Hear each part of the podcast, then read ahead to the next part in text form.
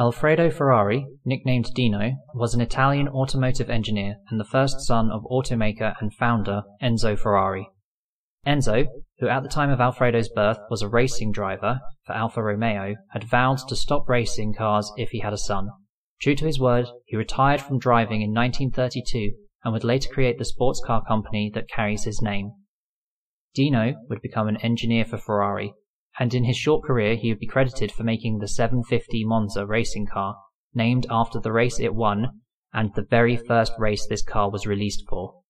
During his time at Ferrari, Alfredo started experiencing health problems. His physical movements gradually became stiff, and he was often unable to maintain his balance.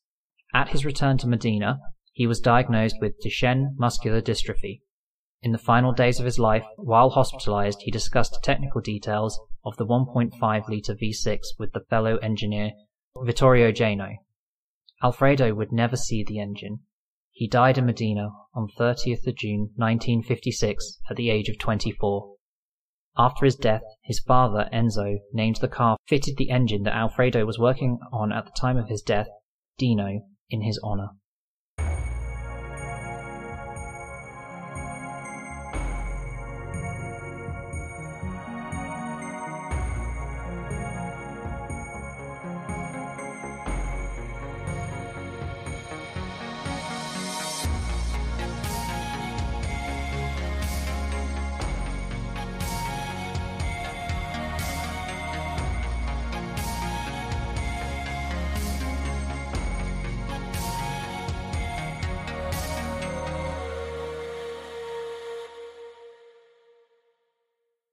Welcome to Genetic Drift, the podcast where we take a deep dive into the world of genetic diseases and try to lift some of the stigma around them. I'm your co host, Anthony. And I'm Juliet. Ooh, racing car story. Well, some of it's to do with racing cars. It's um, a little bit dark what happens. Yeah, did you say he died at age 24? Yes, 24. Goodness. So, what is this? Did you say muscular dystrophy? Yeah, this is Duchenne muscular dystrophy, which is a type of muscular dystrophy. Okay, let's jump right into it. Tell me about it. Okay, Duchenne muscular dystrophy is an inherited progressive muscle wasting condition where the patient's mus- muscles gradually weaken over time. So they just get weaker and weaker and start kind of dying away, basically. Okay, but but don't but can't you build muscle? So the muscles get bigger and they make like larger protein strands in them and they have more material in the cells themselves. But if the cells, them, if the muscle cells themselves burst, then they can't recover. Small tears they can recover from. So you hear about in muscle building people trying to create mu- micro tears. And in that situation, the body puts like loads of protein and invests energy into building the cells up in that area. But if the cells actually burst and the muscle tears, that area never fully recovers. Is that with everyone or just with muscular dystrophy? That's with everyone. Wait, what? If you tear a muscle, that muscle will always be weaker than it was before the tear. Okay, we're gonna have to break down. Tell me some stuff about muscles, please. Muscles are are tissues that contract to make movement happen. yeah, got that bit. So they're made up of these little bundles, and in those bundles they have uh, they have loads of cells. Now the cells contract in a coordinated fashion within their bundles. So you have these fiber bundles that contract to make a movement. You don't seem to get any more of those cells. What you get is what you have. So if any of them die, there's no recovery point from them. If the cell bursts, like when you tear muscle, those cells can't, you can't grow new cells to replace them. Wait, you can't grow new muscle cells. Doesn't seem to be the case, no. Not unless you have stem cells in the area. But uh, what happens when you. Is that through your whole life? Yeah. You never grow new muscles. You, you have stem cells, but if you do enough damage to the cells around the area, you can't replace them with the stem cells you have. This is wild. You just don't grow new cells. Basically. So if enough of them get damaged and start dying, you're not going to be able to replace them. My mind is blown. So what happens when when you go work out at the gym loads and your mus what happens when you go work out at the gym loads and your muscles get big? You're causing micro tears. So in this situation, you're causing small amounts of damage that the body can easily repair. When I go work out, I'm tearing my muscles? Micro tears, yeah. So it's it's a bit like if you poke little holes in a piece of paper, it's kind of easier easy to push the holes back into place and then maybe put some glue on it and it'll be fine. But if you tear them, you can't put everything back exactly the way it was. Okay, I don't think I'm asking about micro tears. I think I'm asking about why your muscles get big if there's no more cells. So the reason that they get bigger is that you start putting more strands of protein in the cells, so the cell itself gets bigger. You don't get more cells, you just get bigger cells. Oh, so every time my muscles change size, it's just the cells changing size, not more or less cells? Yes, Whoa! muscle cells can be very long. So I still have the same muscle cells I had as a baby, but now they are just much bigger? Mostly. I think some do get replaced by stem cells, but when you cause things like tears, there's not enough to replace them. Whoa. Okay. Thank you for that background because I did not know that much about muscle cells. Yeah. So, in this case, what's happened is that you've inherited this problem that means that your muscles can't maintain their structural integrity and they will progressively start bursting, so those cells die. Bursting? Yeah, so if you think of a cell as a bag of liquid that's being held together by like a little skeleton on the inside so it keeps its structure, and that skeleton is anchoring the bag in place. Now, if that anchor's not working properly, the bag can start tearing and all the liquid can come out and then there's nothing left. And that's what happens with the muscle cells. And then it's dead and you can't replace it. Yeah. So as more and more of those start bursting, your muscles get weaker and weaker. Oh, so is that part of why, as you get much older, you tend to get weaker? Yes. Oh, okay. So what happens specifically in muscular dystrophy? You have a faulty protein that's responsible for holding that skeletal structure in place and anchoring the bag, as it were, for the cell. Okay, so your your muscle cells are just kind of bursting all over the place? Yeah. Which is why you get progressively weaker over time. Progressively weaker. So, does that mean that you're getting weaker from the moment you're born? You can exercise the muscles and build strength in that way, but areas, um, so, for example, your hand, if some of those muscles start wasting away, it can never get as strong as it could have done when you were younger. Okay. So tell me about the symptoms of muscular dystrophy.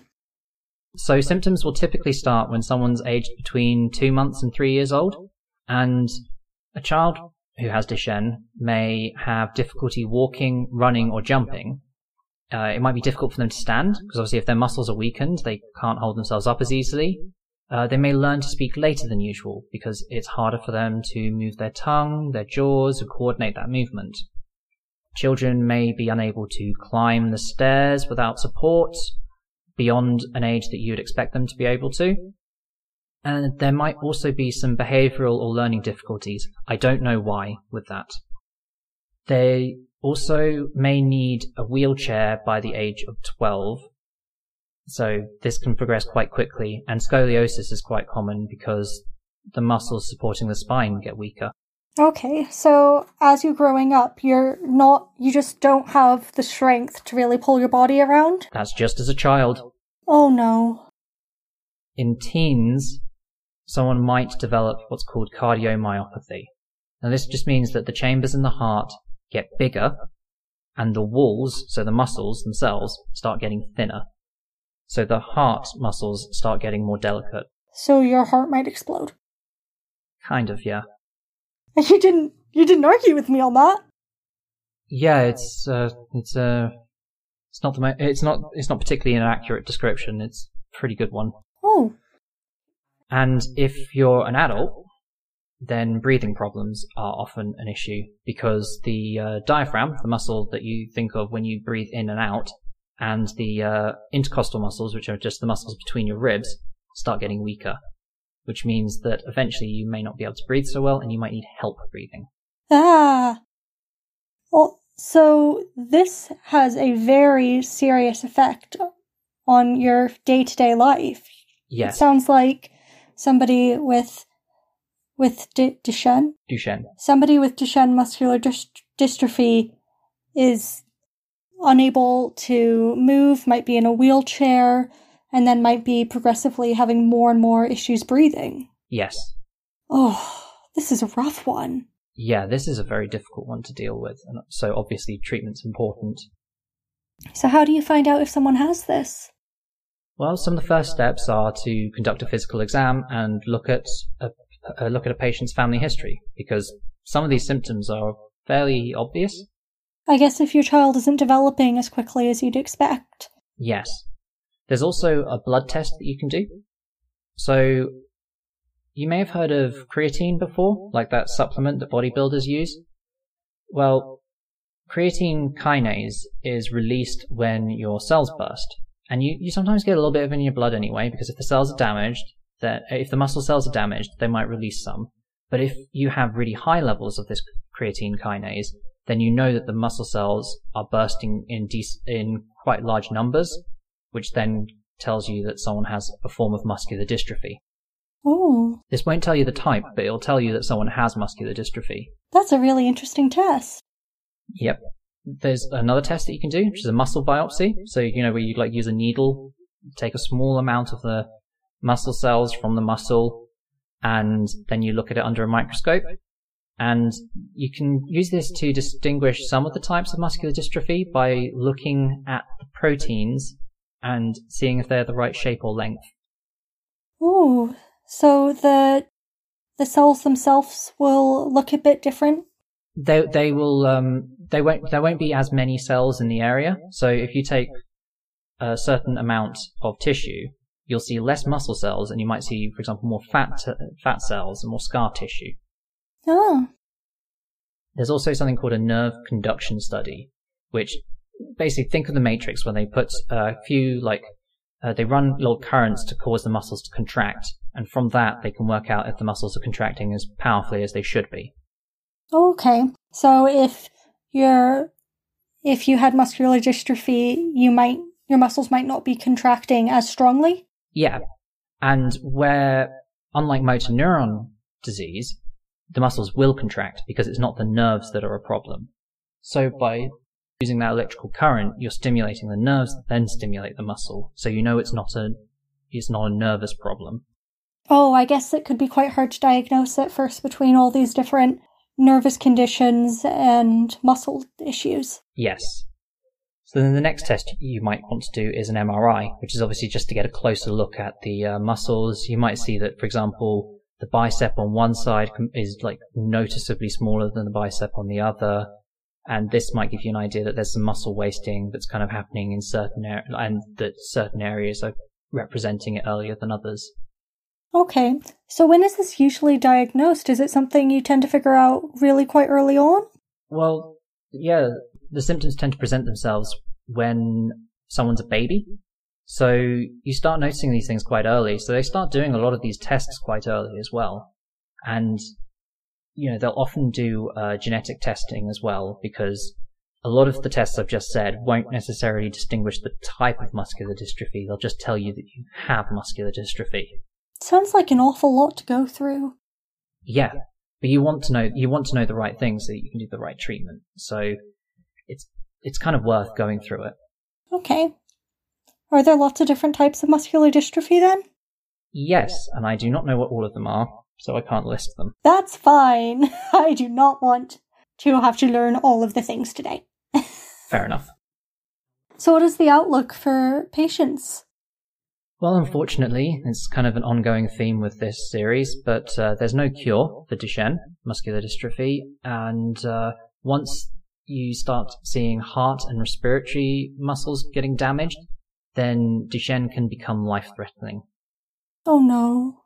Now, typical life expectancy is about in the 30s, but this can vary quite a bit based on whether or not you start showing symptoms in the heart or the lungs earlier or later, or what the progression of your illness is. This is obviously quite serious. Wow. Yeah, that's a really big impact on life expectancy hmm and on quality of life in the meantime. Yes, this can make things very difficult. So obviously the treatments are important and, and at the moment the main aim of the treatments are to manage symptoms and to try and maintain maximum independence. So this includes physiotherapy, so strengthen the muscles that are still left, uh, physical aids such as wheelchairs and crutches, conducting low impact exercises, kind of like the physiotherapy, but swimming's quite good for uh, patients with muscular dystrophy of any kind. Um, occupational therapy, particularly to help facilitate working. Corrective surgery for scoliosis is an example. And interestingly, uh, beta blocker drugs. Beta So, like- blockers. Isn't yeah, that like blood pressure? Yes. And that's because if you have an irregular heartbeat, or if you have thin, mu- uh, thin uh, heart muscle walls, you might want to lower the blood pressure so that they're not straining as much. Hmm, that's so interesting. It feels like the symptoms of this disease are really uh, quite physical. Yes, they're very physical, and that's kind of why a lot of the treatments are quite physical as well. There's also, in you know later cases, there's assisted ventilation. Oh, to help you breathe. Yeah, so historically that'd be like the iron lung. Yeah, what I'm thinking is it. I think it's worth noting that having this disease doesn't necessarily affect your intellectual capacity. No, I thought it was really striking in the story that he was still helping design an engine. Yeah, and it was a it was quite a revolutionary thing for the time. It's a powerful engine, and that car is still a classic. It's one of those cars that can sell for hundreds of thousands of pounds because it's both rare. It's a good it's a good example of a change okay. in engineering. we, do, we don't need a How classic rude. car. How rude. there are some other treatments as well. So interestingly, the researchers have worked out that uh, corticosteroids can slow down the process of muscle weakening. I don't know how. This is corticosteroids, not anabolic steroids. So not what you're thinking of when I say steroids. Oh, okay. So think more the anti-inflammatory steroids. And they also temporarily strengthen muscle. However, this has to be weighed up with the side effects, which are weakened bones and weight gain. With with a severe condition, yeah, the uh, side effects can sometimes end up just being overlooked because they're really not as severe as going without the treatment. What is quite cool is for some patients there is a treatment that actually kind of helps deal with the problem itself a bit. Ooh, tell me about it. So it's called Ataluren in the UK, or the brand name is Translarna. And the basic breakdown of this is that the drug allows a patients with a specific type of mutation to, for their cells to ignore the fault and make a normal protein. So it kind of just, they see this problem and they go, I'm just gonna skip over that and continue. Okay. Unfortunately, this only applies to 13% of cases. Oh, that's disappointing. A little bit, yeah. It's good that it's there, though. Yeah, like it's a good sign of progress. So tell me about the genetics on this one. Okay, so this condition is what's known as an X-linked recessive condition. X linked. So you get it on the X chromosome. So if you're a man, you're more likely to get it Yes. because you don't have a second X chromosome to outweigh it. Correct. And it's rece- recessive. Mm-hmm. So if you're a woman, you need it from both parents. Yes. And if you're a man, you just need it from your mom. Yes. Yeah, I'm finally getting it. Congratulations. So sadly though, a third of cases occur what's called de novo, which just means a random mutation. What? A third? Yeah, which meant later on that caused some real problems for trying to work out where this came from. A third just come out of nowhere? Your body's just like, nope, don't want to do the muscle thing. Yeah, and I think it's because quite a lot of the mutations that you can get in uh, Duchenne muscular dystrophy are little small changes, so it's kind of easy to have a problem occur if it only takes a small change for something to go horribly wrong. I don't like this one, it's sad. Yeah, it, it is sad. There are, thankfully, later on I'll be covering like some of the uh, progress that's being made to improve things, so there is an optimistic future. I'll let you know that now. So the gene itself that's affected is known as the DMD gene, which stands for Duchenne muscular dystrophy. Yay, nice and simple. Yep. It's the longest known human gene as well. It's it's like as far as genes go, it's ridiculously oversized. And that has made some research a bit more confusing later on. But it makes a protein that's called dystrophin. Dystrophin is a protein that's needed to maintain the fibers of the cell membrane. And the way it does that is that it's part of the muscle cell's skeleton and it kind of anchors the membrane in place. So if that's not working, it's not anchoring the membrane in place, it's not maintaining the skeletal structure, and eventually it bursts. So you don't have like the keystone in the arch keeping all the bits together. Yeah, that's a good way of thinking about it. Okay. Now, 65% of Duchenne cases involve what's kind of crazy is a deletion of an entire exon. So, I'll break it yes. I knew what that meant. Yep. I'll break it down for you. genes are broken. Uh, genes are divided into exons and introns. Introns are the in quotes junk DNA that you kind of throw around so that if you need to rearrange things, you move them out and you move other things together. Junk DNA. Basically, it just means it doesn't code a protein. Okay, okay. I'm just gonna move past that. Okay. It's just introns don't code for a protein. Exons code for a protein. So by having an exon deleted, there's an entire section of protein missing. Is that unusual? That's a big mutation. Exons can be thousands of bases long. Oh, so in previous ones we've discussed, is it just an amino acid that's not there? It can be, or it can be an amino acid that's not there, one that is there. Okay, so in this one you're missing the entire protein. It's missing an entire section of the protein. So you're missing an entire section of the protein. Yeah, so a big chunk. Okay. So obviously that can be a problem. And this can, for some reason, this can actually stall the reading of the gene as well. So in other, in other cases, what this can do is where that deletion's happened, instead of just a section being missed, missed, as happens in some cases, it just gives up on reading beyond that point, and you just get an incomplete protein that your body, that your cells throw away. So you end up without the protein at all? Effectively, yes. So if you're not making it, then you're not anchoring things in place, which is why they start bursting. Oh boy. So you really need that protein. Yeah, yeah. Uh, on a cellular scale, it's pretty catastrophic. So how common is this? Well, Duchenne muscular dystrophy is the most common form of muscular dystrophy. Uh, because it's X-linked recessive, it's a lot more common in men, with one in every three and a half thousand male births having Duchenne muscular dystrophy. So that's quite common. Yeah. It's a lot rarer in women though. For female births, it's one in every 50 million. Whoa. Very different. Yeah, quite a bit. Now, with this one, I didn't look into other illnesses caused by the disease because frankly the progression is severe enough and it causes enough problems with the heart and lung issues. So we're going to be wrapping it up for that part. And going No extra next section. sadness? This one's sad enough at that point. We want to go on to the interesting history and the optimistic future now. Okay. We'll see you after the break.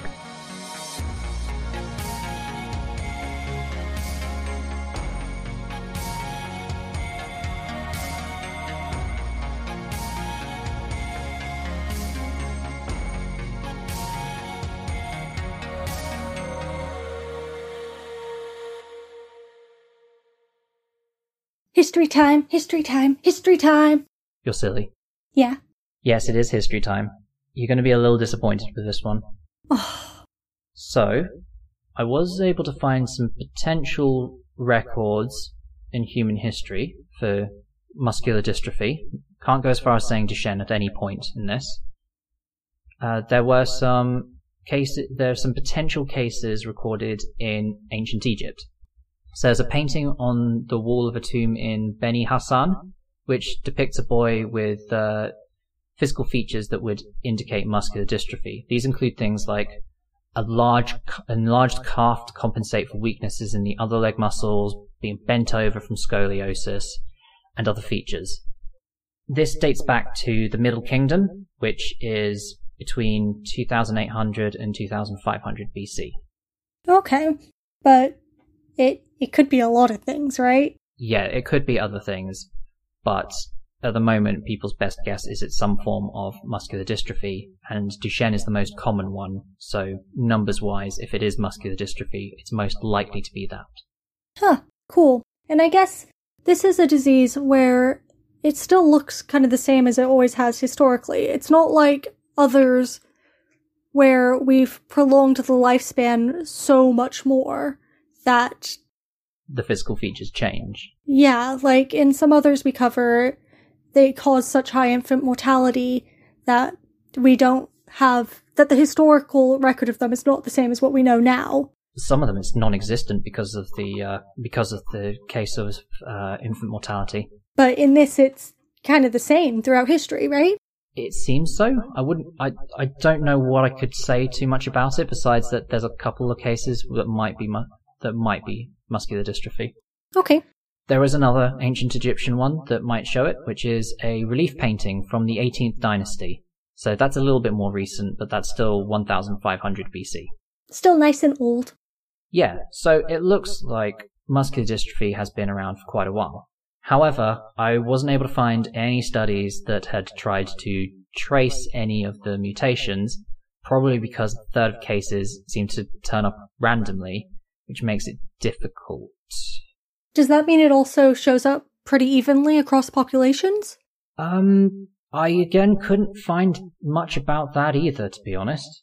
Uh, I found some things that might might indicate a potential origin, but again, there's no link to the there's not a strong link to the illness, so it's hard to say. But we have inherited certain subtypes of this DMD gene from Neanderthals.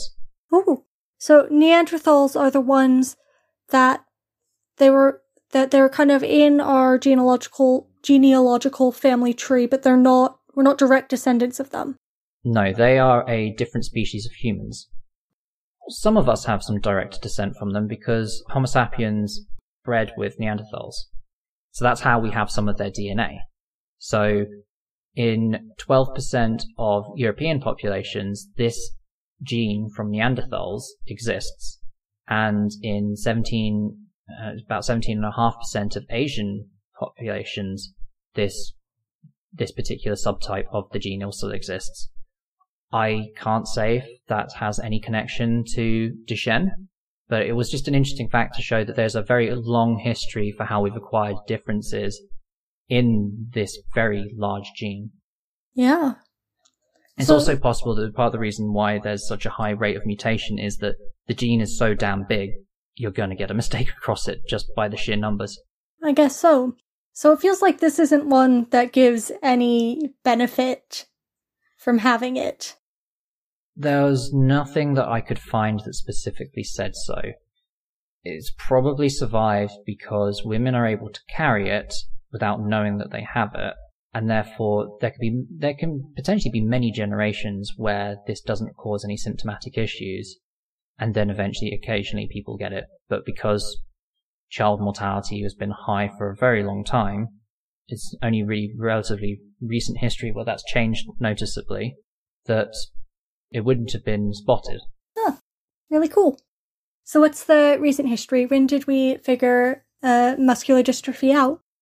Well, the disease itself was first described by the Neapolitan physician Giovanni Semmola, and uh, this was in 1834, and was also characterized by Gaetano Conte in 1836. So they gave the first descriptions of Duchenne muscular dystrophy. However, it's actually named after a French neu- neurologist, Guillaume Benjamin Armand Duchenne, and he described the case of a boy with a condition in 1861. He was also the first person to examine biopsies from living patients. So he had a much more detailed description of what Duchenne muscular dystrophy was, so people later named it after him. He didn't name it after himself. Oh, proud of you, buddy.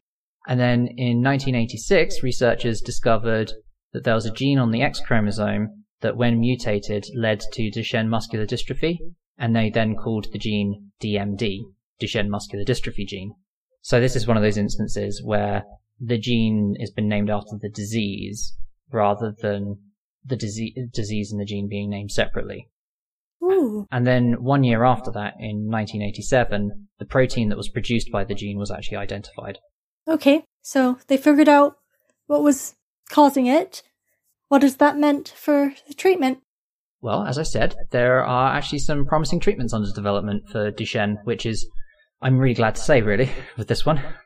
So, there's a few. One of them is, so one of the treatments was conducted, uh, is being developed by the University of Alberta, and its kind of uh, common name is the DNA stitch.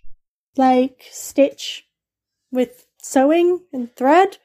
In a sense, so what they use is a cocktail of antisense oligonucleotides. What that means are lines of genetic material that match part of the DNA. The idea is that it will attach to those bits and then they will insert the fixes. So it's like a stitch fixing things together.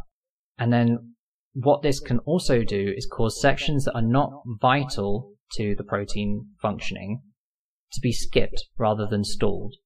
So it can go along reading these bits and going, going to make this bit, going to make this bit, and then when it gets to the part that's faulty, rather than going, uh, uh, this is funny, I'm going to stop reading it, it jumps over it and continues making bits. So you then end up with a slightly shorter protein, but it still does the job it's supposed to do. Oh.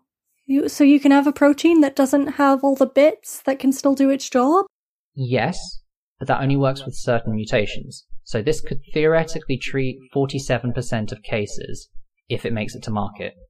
Because it's only in the preclinical stage at the moment. It hasn't been tested on people yet. Okay, so an exciting prospect, but still a ways to go. Yeah. There are, however, some things that have made it to clinical trial that are very promising. So this is again a case of gene therapy. And remember how I said that the DMD gene is massive? Yes, very long. That means that you can't fit it into a virus to deliver it to the cells. Oh, really? It's too big? Yeah, way too big. So, scientists managed to develop a functioning microdystrophin gene that can be transported. So they worked out which bits they didn't need from this massive protein and then what genetic material they needed to make that. Oh, cool. That must have required a lot of work. That would have been nightmarishly hard. So they have a little mini gene to put into a virus for the virus to bring into the body. Yes. And, as I said, there are two options that are undergoing clinical trials. So Pfizer, which is obviously a large pharmaceutical company, they have one that's waiting to start the phase three clinical trial. So that's the final step before making it to the market. And it was estimated to start on July 16th, though that's probably been pushed back due to current global events. Okay, but very exciting developments. Yeah. Yeah, so, So- that one, it could be a couple of years and then the clinical trial's finished. And whilst waiting for market approval, if it succeeds that, the people who are on the clinical trial will still be getting treated if it's not a one-off. And then within a few years, this could be on the market. Wow, so this is a gene therapy, so it could be it could be almost a cure. Yeah.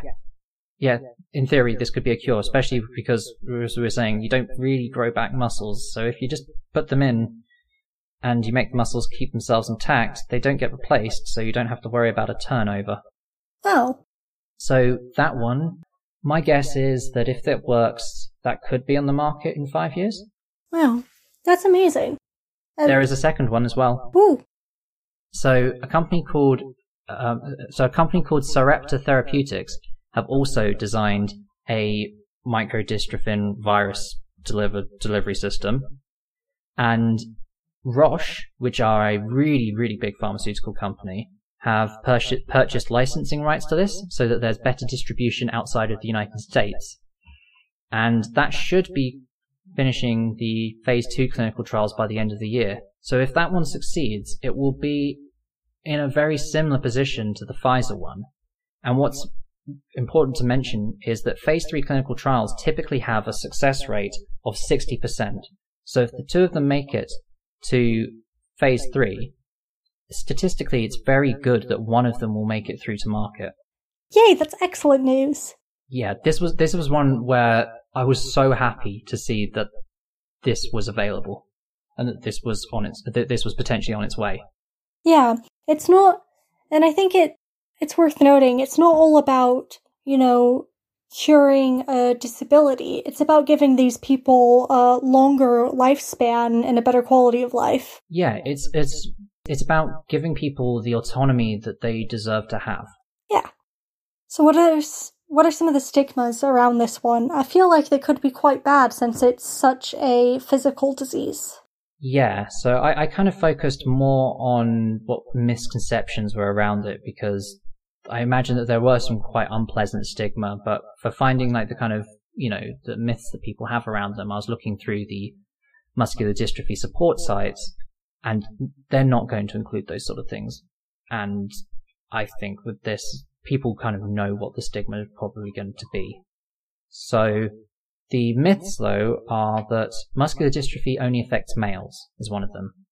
Now, you can see where they're coming from, where with Duchenne, it's like one in 3,000 boys and it's one in 50 million girls. So you can kind of see where they'd say that only males are affected, but that's not true. And it does mean that there's a risk that, uh, you know, females could get overlooked if people genuinely believe that. Muscular dystrophy is not genetic, was another myth I found. That one was a strange one. Oh. I mean, I guess people don't tend to know much about various dise- diseases, they just see it yeah, yeah, that's true. I just, it just felt strange to me because obviously I've been doing uh, the reading into this entirely through the scope of this being genetic. So it just felt very strange to see that one. There's another myth that uh, muscular dystrophy is a motor neuron disease. That's not true. Uh, motor neurons are essentially the wiring that tells your muscles to contract, and motor neuron disease is when those break down, whilst muscular dystrophy is where the muscles themselves break down. Yeah, you know what? Understanding that difference requires some some knowledge there. I'll give people a bit of a pass. Yeah, no, it's, it's understandable why there's that myth. It's just it's something that could be quite frustrating to put to people who live with either of those conditions, and it can also be frustrating if family members start like recommending things off the, off of the back of that misguided information. Now, one I found that I don't know if this is annoying to people who live with this condition, but it did, it felt like something that would be irritating, which is bodybuilding supplements can help stop the cr- progression of muscular dystrophy. Hmm. I believe the reasoning, in quotes, reasoning for this is to do with the connection of creatine and muscular dystrophy, but. Just consult your doctor. Yeah, leave this to a professional. Don't use bro science. And the final myth is that people with muscular dystrophy die young and fast. That's not necessarily true, and that's obviously that's not something that someone wants to be told either. Yeah, maybe keep that thought to yourself. Yeah, a decent amount of uh, how to be a better person around muscular dystrophy is ask them about their condition and keep your mouth shut. And on the back and on and on that note, we're at the end of the episode. Cool, thanks. So, got a little bit of reading for this one. Uh, I found a Science Daily article, which is probably the way to go about with this one, that's titled Researchers Developing a New DNA Stitch to Treat Muscular Dystrophy. There is also the paper that comes with it, which is called Exon 45 to 55 Skipping Using Mutation Tailored Cocktails of Antisense Morpholinos in the DMD Gene. But I would recommend going with the Science Daily article. Me too. Okay, I hope you guys, I hope you all enjoyed that. If you want to get involved in the discussion or give us any feedback or let us know what topic we should cover next, get in touch with us on our Twitter at geneticdrift1, on email at geneticdriftpodcast at gmail.com, or join our Facebook group. If you want to learn more about Duchenne muscular dystrophy, we recommend you check out Duchenne UK. So this podcast's music, as with every other episode, is produced by William Kitchener Music, so please check that out. And on that note, withhold your judgment because you can't see the genes, so don't expect to see the illness. Goodbye. Bye.